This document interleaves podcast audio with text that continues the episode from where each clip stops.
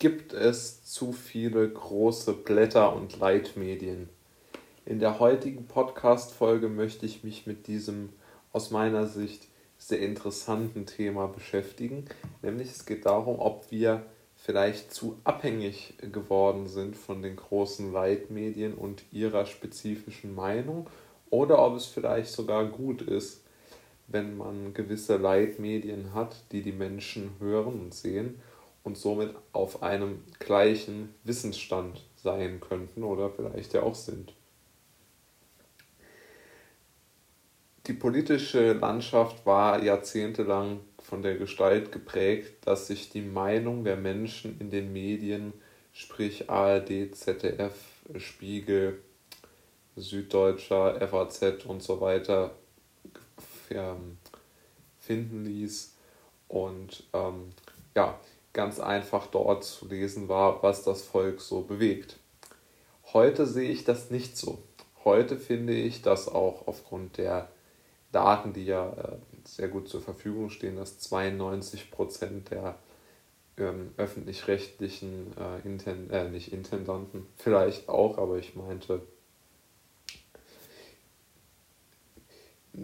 also sowohl die öffentlich-rechtlichen als auch die Privaten haben ein Problem, dass sie zu links und zu einseitig berichten.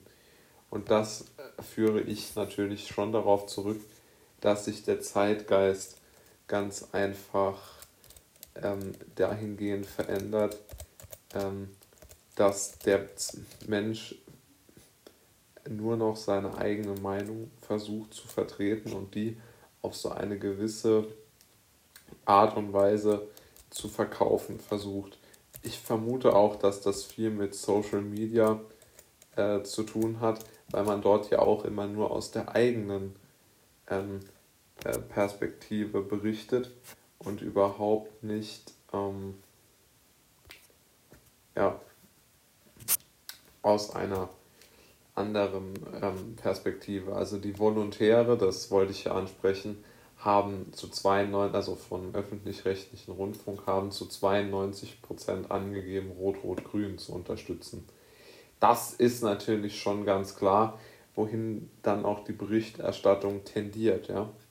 Und ich glaube, dass das in den großen Blättern, vor allen Dingen jetzt bei denen, die auch sehr, sehr links- und regierungsnah eingestellt sind, was ich eine sehr interessante ähm, Komposition, äh, was, ich, was ich wirklich für eine sehr interessante Komposition halte.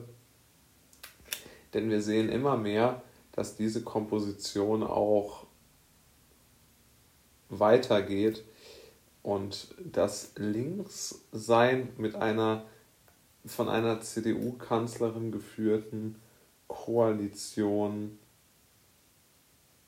funktioniert, finde ich interessant, ist sehr bemerkenswert. Aber die Medien, die ich jetzt anspreche, die müssen sich entscheiden, ob sie die, ob sie die Meinung auch von anderen Menschen noch abbilden wollen oder nicht. Ich glaube eigentlich, dass sie das nicht möchten. Das ist mein persönlicher Eindruck. Ich kann da falsch liegen, aber ich habe nicht den Eindruck, dass das mit, mit einer gewissen Überzeugung getan wird, sondern ich finde, es wird nur noch darauf geachtet,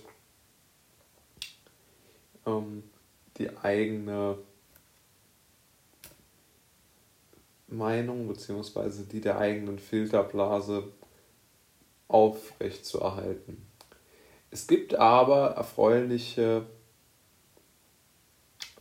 ja, sagen wir mal, erfreuliche Einzelpersonen, die ganz einfach sagen, ich mache jetzt Journalismus für mich selbst und nehme da gar keine Rücksicht auf irgendwelche Verluste.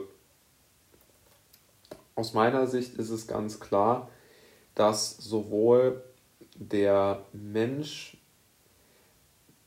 als Einzelperson als auch eine Institution sich richtig in das Volk hineindenken könnte. Für mich ist da ein gutes Beispiel der Boris Reitschuster, den ich sehr, sehr gerne lese den ich auch für eine hervorragende Informationsquelle halte, denn er schafft es, wie finde ich, kein zweiter, denn den, das Denken der Menschen, die sich nicht im Mainstream wiederfinden, ähm, sagen wir mal, auf den Punkt zu bringen. Und wir haben es wirklich nicht unbedingt geschafft, eine ja, also wie gesagt, ich finde, Reitschuster bringt es wirklich immer wieder gut auf den Punkt. Und er schafft es im Gegensatz zu den öffentlich-rechtlichen Medien, die, den Gedanken der Andersdenkenden auf den Punkt zu bringen. Das finde ich wirklich interessant. Ähm, und es gibt ja diese 1000 Files oder ich glaube sogar 10.000 Files heißt die Seite, ähm, die die Relevanz deutscher Medienberichte anhand der Zahl der Teilungen in den sozialen Netzwerken misst. misst. Und dort liegt der äh, besagte Herr Reitschuster vor Spiegel, Fokus, FAZ auf Platz 1 mit dem Artikel Ex-Verfassungsgerichtspräsident zerlegt Merkel. Ist ja schon mal ein guter Titel, ja. Aber ähm, und auf dem dritten Platz äh, in dieser Tabelle, der äh, kommt er mit Millionen FFP2-Masken schützen nicht. Also das finde ich sehr interessant und ähm, ja, so weit, so gut. Äh, ich denke, wie gesagt, dass wir mehr solche Menschen wie Reitschuster bräuchten, die sozusagen dem medialen Druck etwas entgegenstellen und die sich nicht so äh, unterkriegen lassen und praktisch eine Art Gegenpol zur öffentlich-rechtlichen eingefahrenen Meinung darstellen. Das fände ich wirklich gut. Und ich glaube, dass das auch funktionieren kann. Und es gibt da ja äh, viele interessante Beispiele und auch, ähm, ich finde, dass es auch eine gewisse Hoffnung versprühen kann.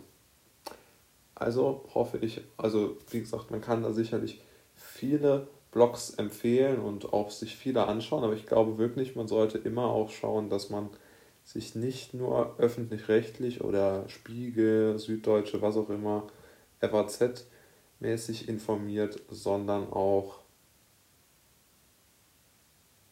im alternativen beziehungsweise ganz einfach im, im Einzelpersonenraum nachschaut. Das ist wichtig.